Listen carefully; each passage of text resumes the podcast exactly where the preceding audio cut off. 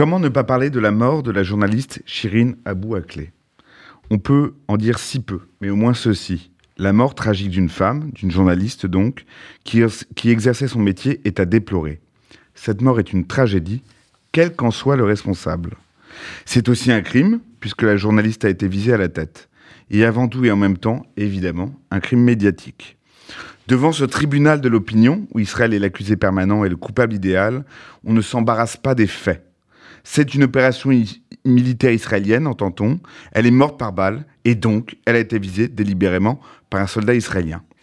Raisonnement facile, forcément faux, puisque même si la journaliste avait été visée, ce qui est loin d'être démontré, et par un tir israélien, ce qui l'est encore moins, cela resterait évidemment un acte isolé, contraire au règlement de l'armée israélienne et puni par la loi de ce même pays. Alors il faut savoir, car face au crime et après lui, il n'y a que la justice.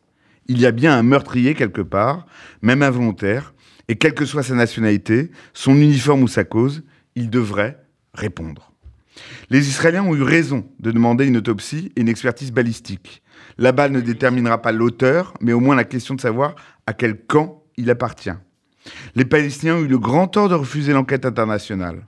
Ceux qui entravent la manifestation de la vérité ne peuvent pas en même temps invoquer la justice et le scandale. C'est dans ces conditions qu'ont eu lieu les funérailles de la victime à l'hôpital Saint-Joseph de Jérusalem. Que ces funérailles aient donné lieu à un détournement par les factions les plus radicales en Palestine est certain. Et que ces provocations soient évidemment inadmissibles, ce n'est pas davantage questionnable.